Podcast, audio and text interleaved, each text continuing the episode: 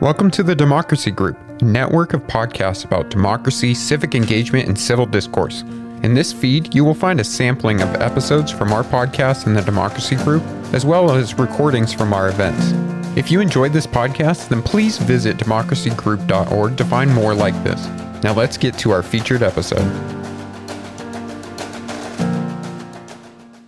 Guys, why don't we start just uh, we still got a couple more minutes before before we even get to seven. What I'd love to be able to do is is get you guys to open up a little bit um, with some pre-talk banter about why it is that you guys joined.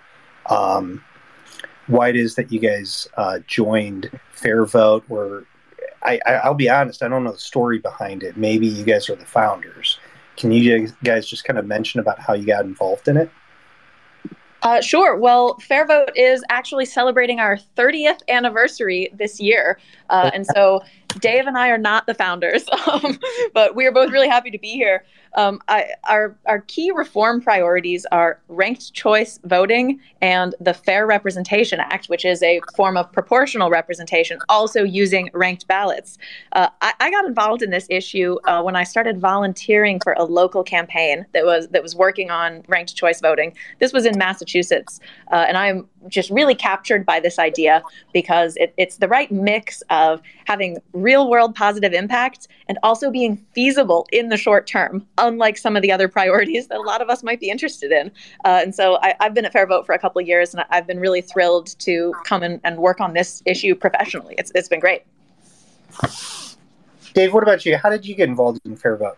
Sure. I joined about five years ago. Um, I had I had written a book about partisan gerrymandering um, with the title that, uh, well, I guess I've already been swearing on here, um, called Rat Eft um, Why you, Your Vote Doesn't Count about the last redistricting cycle.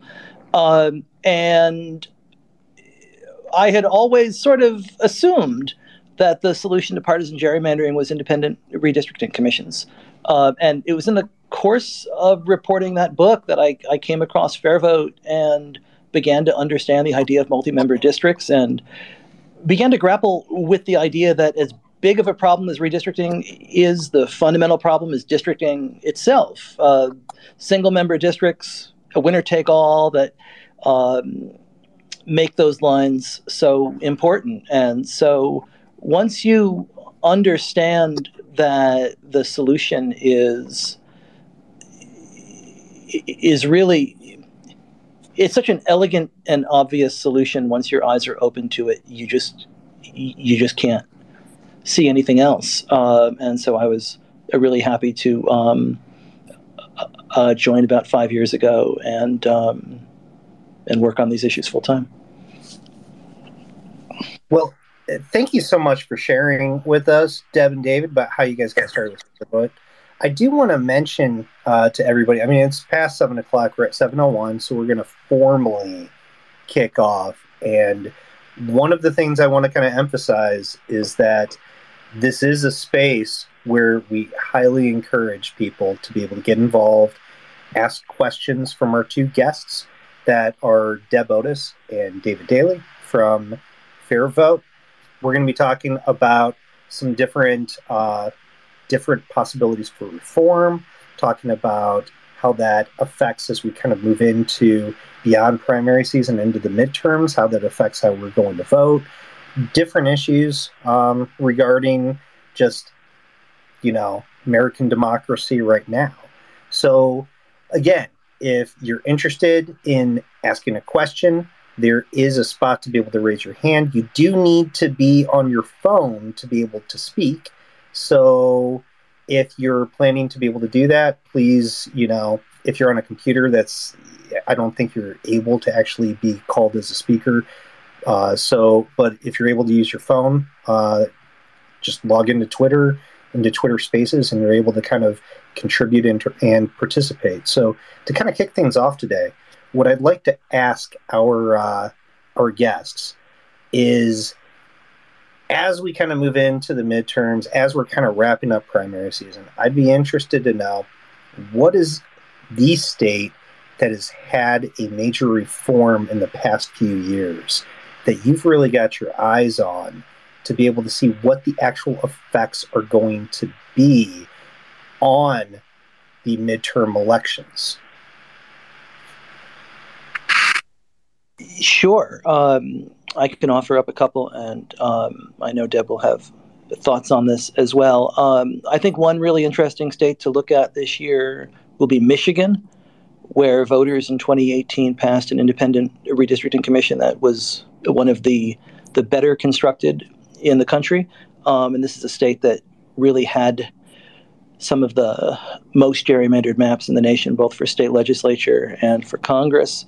Um, and citizens really stepped forward and made that change. It was it was really a, a process driven by a 27 year old woman named Katie Fahey who who founded a reform group over Facebook and um, it turned it into a redistricting a revolution there. Um, and citizens drew maps that um, have been graded very highly for, for nonpartisanship um, and which really, for the first time in years, ought to create a situation where the party that wins the most votes will actually have a chance of um, controlling both branches of the state legislature as well as winning the most seats in the congressional delegation. There's two other states that I might add to that conversation. Uh, I would give a shout out to Alaska and Virginia. Uh, both of these two are using ranked choice voting uh, for congressional elections. Uh, and now, I think one of the things to me that has defined this cycle of primary elections this year has been these crowded fields of candidates, meaning that a winner in these party primaries often emerges with much less than half of the vote. And, uh, you know, in, in a democracy like ours, it shouldn't half of the vote be the lowest bar a candidate has to go for. Uh, we've been playing a game called fewest votes wins over at FairVote, looking at some of these elections where, where the winner comes out with, you know, only 30% support from primary voters uh, going into the general election. And so I, I, I, shout out to Virginia and Alaska because of their use of ranked choice voting. Uh, in, in Virginia, it was just a few congressional districts. Uh, the Republican parties in a couple of these districts chose to use ranked choice voting to nominate their candidates. Uh, and we saw uh, more positive campaigning, and we saw winners emerge who had broader support from that uh, from those party voters. So instead of emerging with you know just thirty percent of the vote, we're seeing majority winners come out of these primary elections. And so I, I love that use of ranked choice voting as a way to uh, uh, improve our party primaries. And so that's what's going on in Virginia. In Alaska, they're using ranked choice voting, but a, a different flavor of it. Uh, they are using open primaries, meaning all of the candidates compete together for a primary. No, uh, they're not separate Democrat and Republican primaries. And then the top four leaders from that primary, all of them advance to the general election. So this is a mix of candidates from different parties and the voters get to use ranked choice voting among those finalists. And so it's a it's a different flavor of ranked choice voting, but it, it's another way of getting at this uh, primary problem and improving the congressional elections. So it, in a pretty messy primary season with a, a lot of chaos going on, those are a couple of states that that stand out to me. So have you seen any like changes in the outcome from using ranked choice voting? Because that's always a question on people's minds. Like, does it just reconfirm who probably would have gotten elected anyway? Or do we actually see new different people being able to win elections in ways that we wouldn't normally expect? Uh, we often see ranked choice voting improving the diversity of the candidate fields and creating more opportunities for women and candidates of color, uh, both to enter as candidates and then also uh, more likely to win in ranked choice voting elections. So we're certainly seeing uh, these diversity impacts. Um, we also see more positive campaigning, more issues focused campaigning with, with, a little less of this mudslinging. It, it's a way to kind of turn down the temperature a little bit in, in what is still a highly polarized environment here. Uh, candidates know that in order to win, they may need to rely on second choice preferences, third choice preferences, etc. And so they have less of an incentive to just attack their opponent. Instead, they're trying to connect with a broad base of voters. So we're seeing these changes um, both in what kind of candidates are running and winning and in how those campaigns are conducted. I think that's the key point, really, that in a ranked choice voting campaign, the winner always has the widest and the uh, broadest and the deepest support. And as a result, you not only get a different kind of campaign, but you get a different kind of winner um, because those candidates had to reach out, they had to talk to more voters, and because it's not enough to run the kind of base strategy that might work in some of these crowded fields that we are seeing. Um, I mean, Oklahoma's uh, second. They had a primary in Oklahoma at the end of June, and there was an awful lot going on in our politics with the Supreme Court and January 6th Commission and everything else happening. So if you missed that primary, I certainly understand it. Um, 14 candidates running in a safe red seat in Oklahoma, which means voters had a lot of choice, right? But if voters can only pick one person, that choice almost works against them because they are trying to uh, cast a strategic vote, but there's no polls and they don't know who's in first, who's in second. Um, the winner there won with 14.7% of the vote. Um, and while he'll go into a runoff, um, 85% of those primary voters preferred somebody else. The idea of winning an election with 14.7% just doesn't work. And in a ranked choice voting election, it sort of functions as an instant runoff. What we have found um, is that whenever there's a runoff, what you see is a dramatic decline in turnout uh, when you call voters back to the polls. In addition to incurring the expense of that of that other election, there were I'm stealing Deb's FairVote research here, but there have been 248 runoff elections um, for uh, for Congress since 1994, and in 240 of those 248 elections, turnout has dropped, and it's dropped by an average of 38 percent.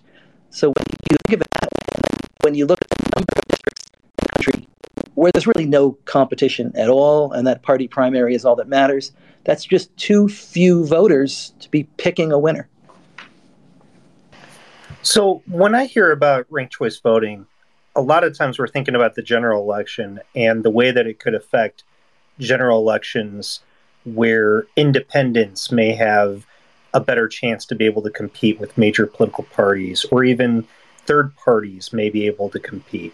But what I'm hearing from you is that ranked choice voting may have an even bigger impact within party primaries because party primaries are determined by such just small and razor thin pluralities um, where like you said somebody could win with 14% of the vote or rather did win with just that small percent of the vote. Am i hearing that right? Like do you think primaries are the area that they could have an even bigger impact than even in general elections i think it could have a, a huge impact in different ways on both um, what we see right now, and FairVote's Monopoly Politics report really laid this out earlier this year. Um, you know, finding that, that there's about nine percent of U.S. House races that are actually competitive. We can call the other, you know, almost 400 seats right now, um, and when that's the case, the primary is all that matters. And what we keep seeing around the country, you know, uh, on both sides of the aisle, Oklahoma's second with 14.7%, but but also races in Kentucky and Ohio and North Carolina and the you know in the low 20s and the in the low 30s for a winner. Um, but then when you move into the fall um, and you're looking at a general election, certainly um, the calculus becomes different. If you are an independent candidate, you are still able to run without everybody calling you a spoiler. Um, if you would prefer to vote for a third party candidate, you can. Um, I mean, the, the big example of this is in Maine, where in the first usage of ranked choice voting there uh, for the U.S. House, you had um, um, in the first round, you had a Republican incumbent win the first round with about 48%, uh, followed by a Democratic challenger with about 46, 47%, and uh, two independent candidates with, uh, you know, really low numbers. But 48% uh, isn't enough to win in a ranked choice race. And when they went to the second choices, uh, the the Democratic challenger actually won that race, um, and that is really a good thing for democracy. Not that the Democratic candidate won, uh, but that 50% of the voters had their say, that every voter who wanted to express their preference to its fullest had that opportunity, um, and that independent candidates were able to run and have their voices heard, and that, that the race was about ideas rather than who's a spoiler. I'd like to take a second and just remind everybody who's listening that you can become a participant if you have a question for our guests at FairVote. Feel free to just raise your hand. We can make you a speaker. You do need to be using your um, you do need to be using the Twitter app on a phone rather than on a desktop computer to be able to ask questions, but we do encourage audience participation. So feel free to uh, to get out there, raise your hand if you have a question, and we'll get to you. You know, at any one of the breaks, you know, we'll step in and allow you to be able to ask the question. Oh, looks like uh, Jenna is requesting to ask a question. Here. Brandon, are you able to? Hey, Justin, are you there? Oh. Justin, can you hear me? Okay, yeah, I can hear right, you, Jenna. Sorry. Go for it. Sorry, uh, I had a glitch there uh, when I got the uh, microphone. But um, you, this question might already be uh, on your list, so I apologize if I'm taking it from you. But I, I wonder, uh, Dave and Deb, how how you sell the parties on these these approaches that you've been talking about. You know, uh, ranked choice voting, and in particular, it seems like it is.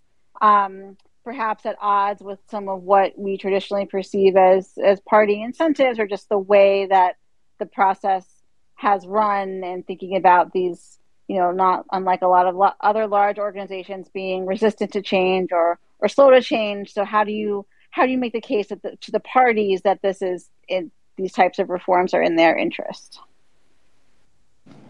that's a great question, and, and that's going to be a, a, crucial component of keeping up this incredible growth that we've seen so far with ranked choice voting.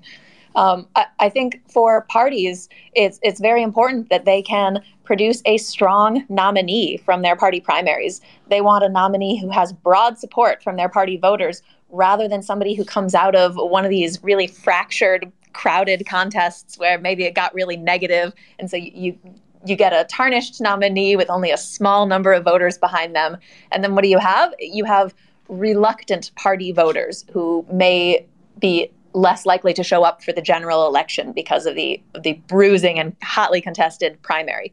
Uh, and so uh, the parties are interested in using this method that helps get them to the nominee with the broadest and deepest support. It helps parties put that best foot forward going into the general election where they have a strong candidate who is well prepared to really speak to the voters' issues uh, going into November.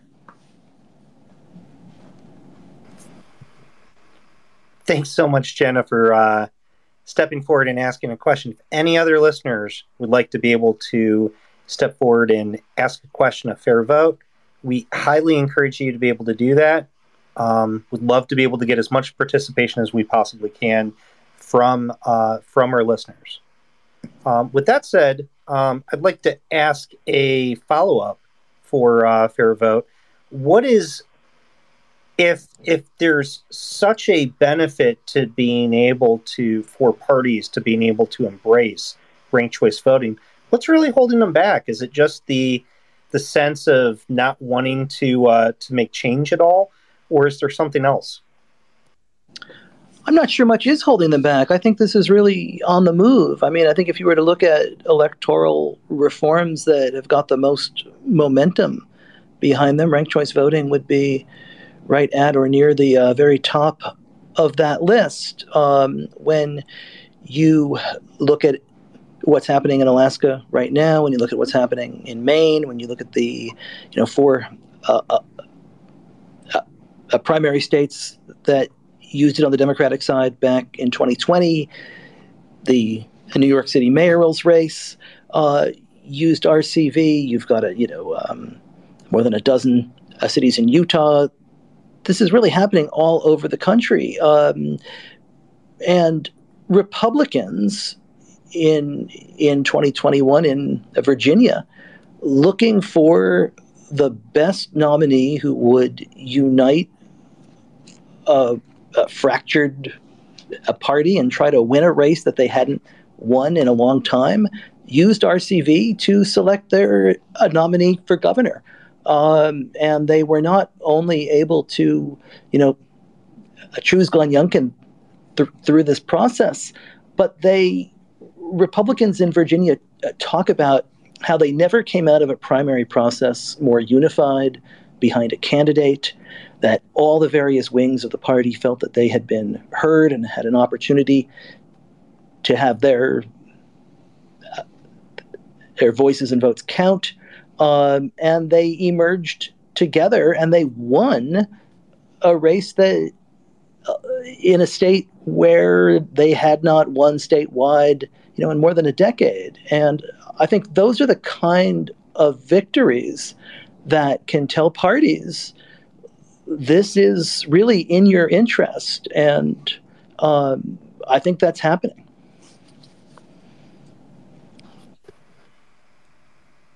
One of the other reforms that you mentioned earlier um, involved uh, elements of proportional representation. I'd like to give you guys a moment to be able to explain how you'd like how you envision that being implemented throughout the country because obviously like there's there's parts of it that you have limitations based on what the constitution or even on the state level state constitutions say you can do what is it that that you'd envision that we'd be able to have to get closer to something resembling proportional representation in the united states so, one of our top priorities is called the Fair Representation Act. And so, this would implement uh, the, the system that we want for congressional elections. And this can be done by an act of Congress. Uh, this does not need a constitutional amendment.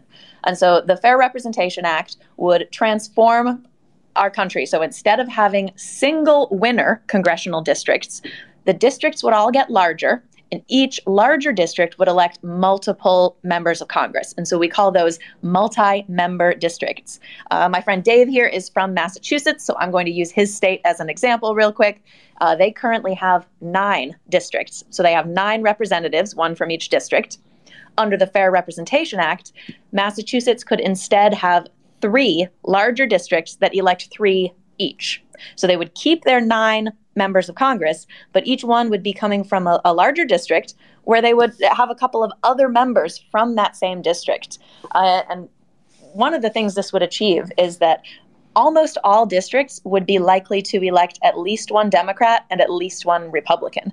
Uh, right now, a huge number of voters are uh, what we call locked out of representation. They live in a district that is safe for one party, but they support the other party. And so they feel like they have no chance of ever electing someone who will represent their interests in Washington. And the Fair Representation Act gets this proportional balance uh, in both large states and small states by going from single member districts to multi member. There are a lot of Republicans in the state of Massachusetts. Uh, I know that because I live there. And if you just look at it, Massachusetts has had one Democratic uh, governor since the days of Michael Dukakis back in the late 1980s. So there's plenty of Republicans that live there, but Massachusetts has not sent a Republican to Congress since 1994. That's a pretty long time to have, you know, a unanimously blue delegation. Uh, imagine if that were different. I mean, imagine if we had New England Republicans in Congress. Imagine if on the other hand, all of those Democrats in Oklahoma and Kansas and um, other states where the delegations are solidly red, but you know, there's a Democratic governor in Kansas, um, so um, it is not as if these states are monoliths, um, you would see a very different United States Congress in which the incentives for the members would be quite different once they were elected. I think you would see more bridge builders, that you might see a return to the days where uh, folks could actually go to Washington perhaps and, um, and work together and try to get things done. And this solves gerrymandering also. Uh, because you're drawing fewer lines, we've eliminated half of the problem. But there's some great research showing that no matter how you draw the lines under the Fair Representation Act, you end up with fair partisan representation nationwide uh, because you, you can't get this same advantage from tinkering with the lines uh, you know moving moving a community from one district into another one since it's no longer winner take all since it's proportional you get fair outcomes regardless of how these lines are drawn and so we could do away with uh, this uh, really contentious yeah. process I think that's right. And I, I guess I would just expand when we talk about gerrymandering, so often we're thinking about the states that have been most toxically and extremely gerrymandered over the course of uh, the last decade or so. So we're talking about North Carolina or Texas or Maryland, Illinois, Pennsylvania, Ohio. Uh, and so it's certainly a problem in those states. But in places like Massachusetts and Oklahoma and Kansas, almost no matter how you draw the lines, you are going to get the kind of unanimous single party delegations that you're seeing now that do not fairly and adequately represent the political uh, uh, spectrum in those states. So we have to talk about how we fix the gerrymandering problem in those purple states that, that have been rigged for one side or the other. But we also have to talk about how folks in how Republicans in blue states and Democrats in red states are able to have a fair representation as well. And this does that. Again, I want to encourage anybody who wants to ask a question to just request to speak, and we'll try to include you. We'll promote you in as a speaker just to be able to ask your question. Um, and again, we encourage audience participation to be able to get involved. So feel free to join in the conversation by asking a question to FairVote yourself. Um, I'd like to I'd like to go ahead and just kind of oh Olivia, requesting. Uh, Brandon, can you bring uh, Olivia in?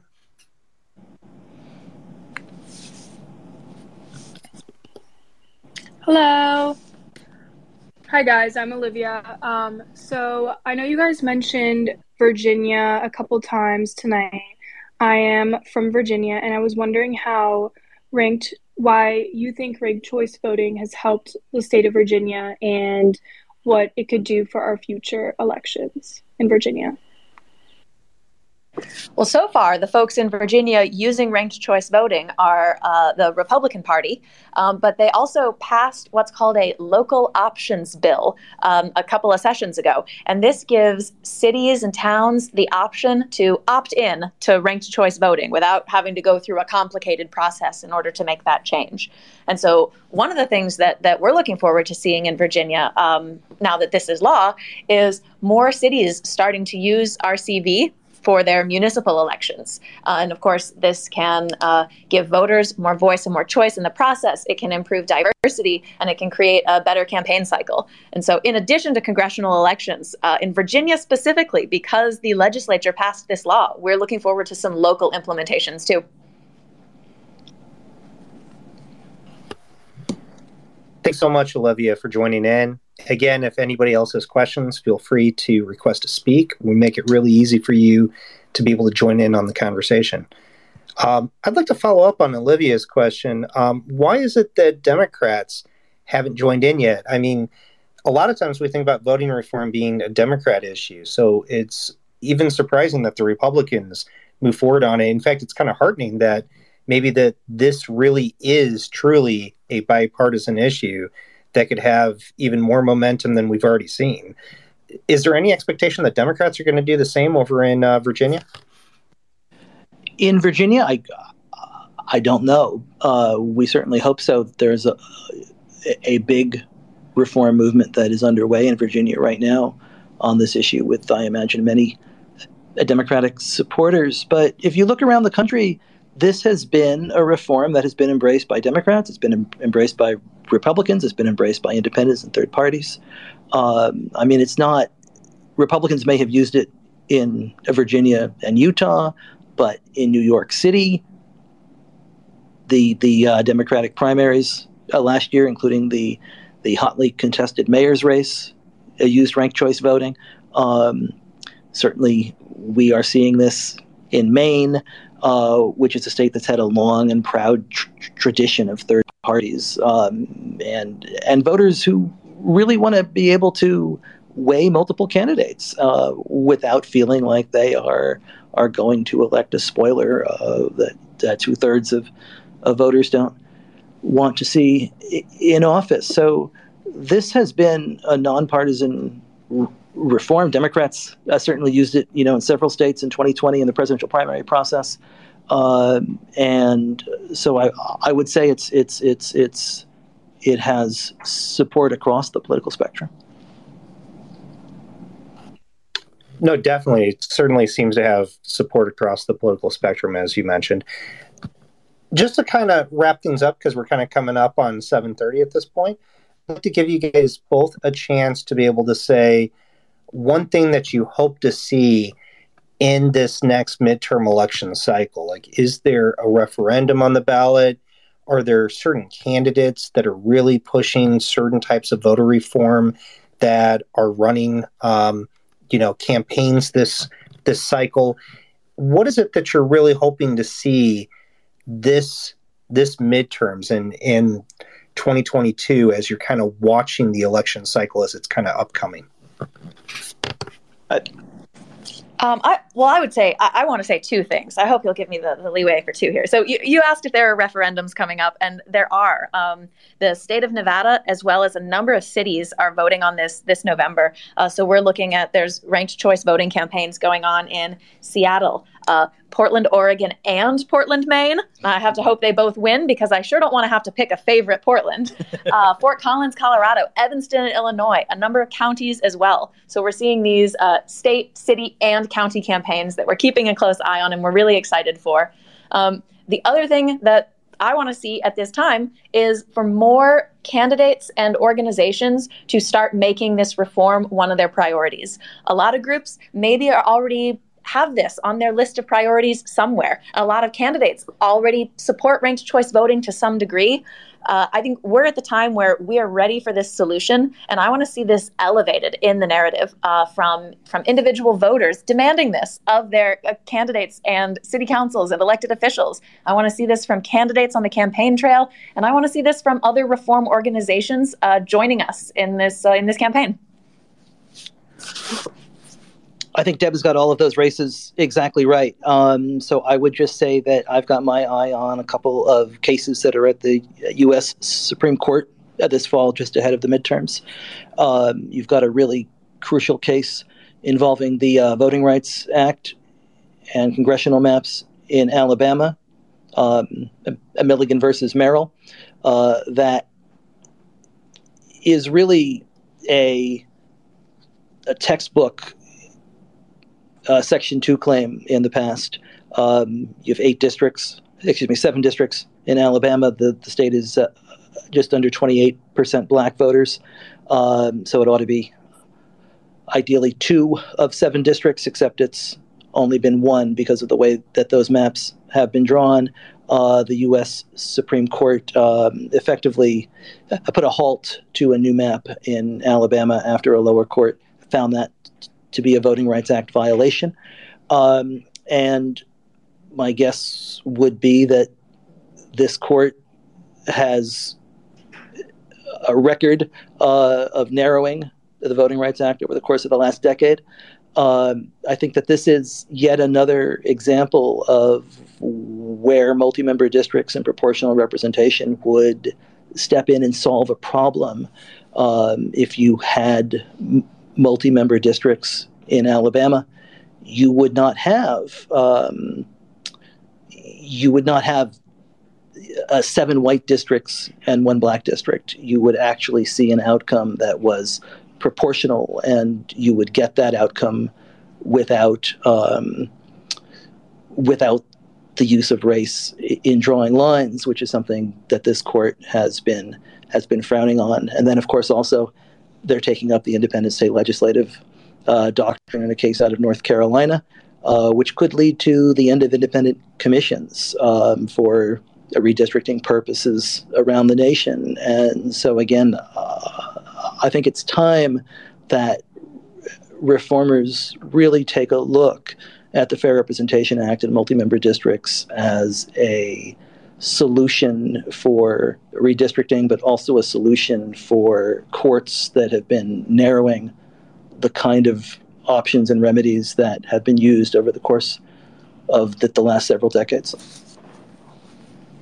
Well, thank you both so much. Before we go, I want to give a shout out to Jenna Spinelli. She is both a co host of the podcast Democracy Works, as well as the host of the new podcast, um, When the People Decide. Uh, I'd also like to uh, just kind of promote my own podcast, Democracy Paradox, if you get a chance to be able to listen to that. These are all three some of the podcasts that are available as part of the Democracy Group. We've got a whole host of different podcasts available. Please check us out as well as join the Democracy Group uh, community on Twitter, where you can find out more information about the podcast and just kind of keep in the loop about some of the events and some of the different topics that we're discussing at the time. Thank you so much for uh, for joining us. Before we go, I want to reach out to just ask FairVote one last time. Where is it that we can find out more about yourself and find out more information about FairVote as we move forward? You can find us online at fairvote.org. And I ought, to, I ought to call Matt in here to talk about all of our social media feeds. Yeah, so we have a Facebook page, a Twitter, which you can find by clicking on our profile picture here. Uh, we also have LinkedIn and Instagram, and my personal favorite is YouTube, where we have lots of really interesting long form conversations like this one. Well, thank you so much. My name is Justin Kempf. Thanks for joining us. And we'll see you guys probably next month when we host another Twitter Spaces. Feel free to reach out to us and communicate to us about other topics you'd like to hear. And feel free to reach out to us about different times, just different ideas, and anything else uh, that we can be able to uh, to talk more to you guys about. Thank you so much. Thank you. It was great to be here. Thank you.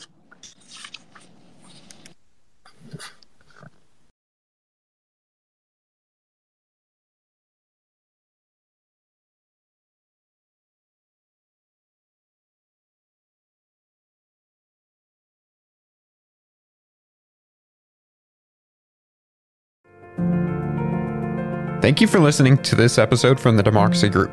If you want more podcasts like this, then visit democracygroup.org. There you will find our events, topics, and a newsletter as well. So head on over to democracygroup.org.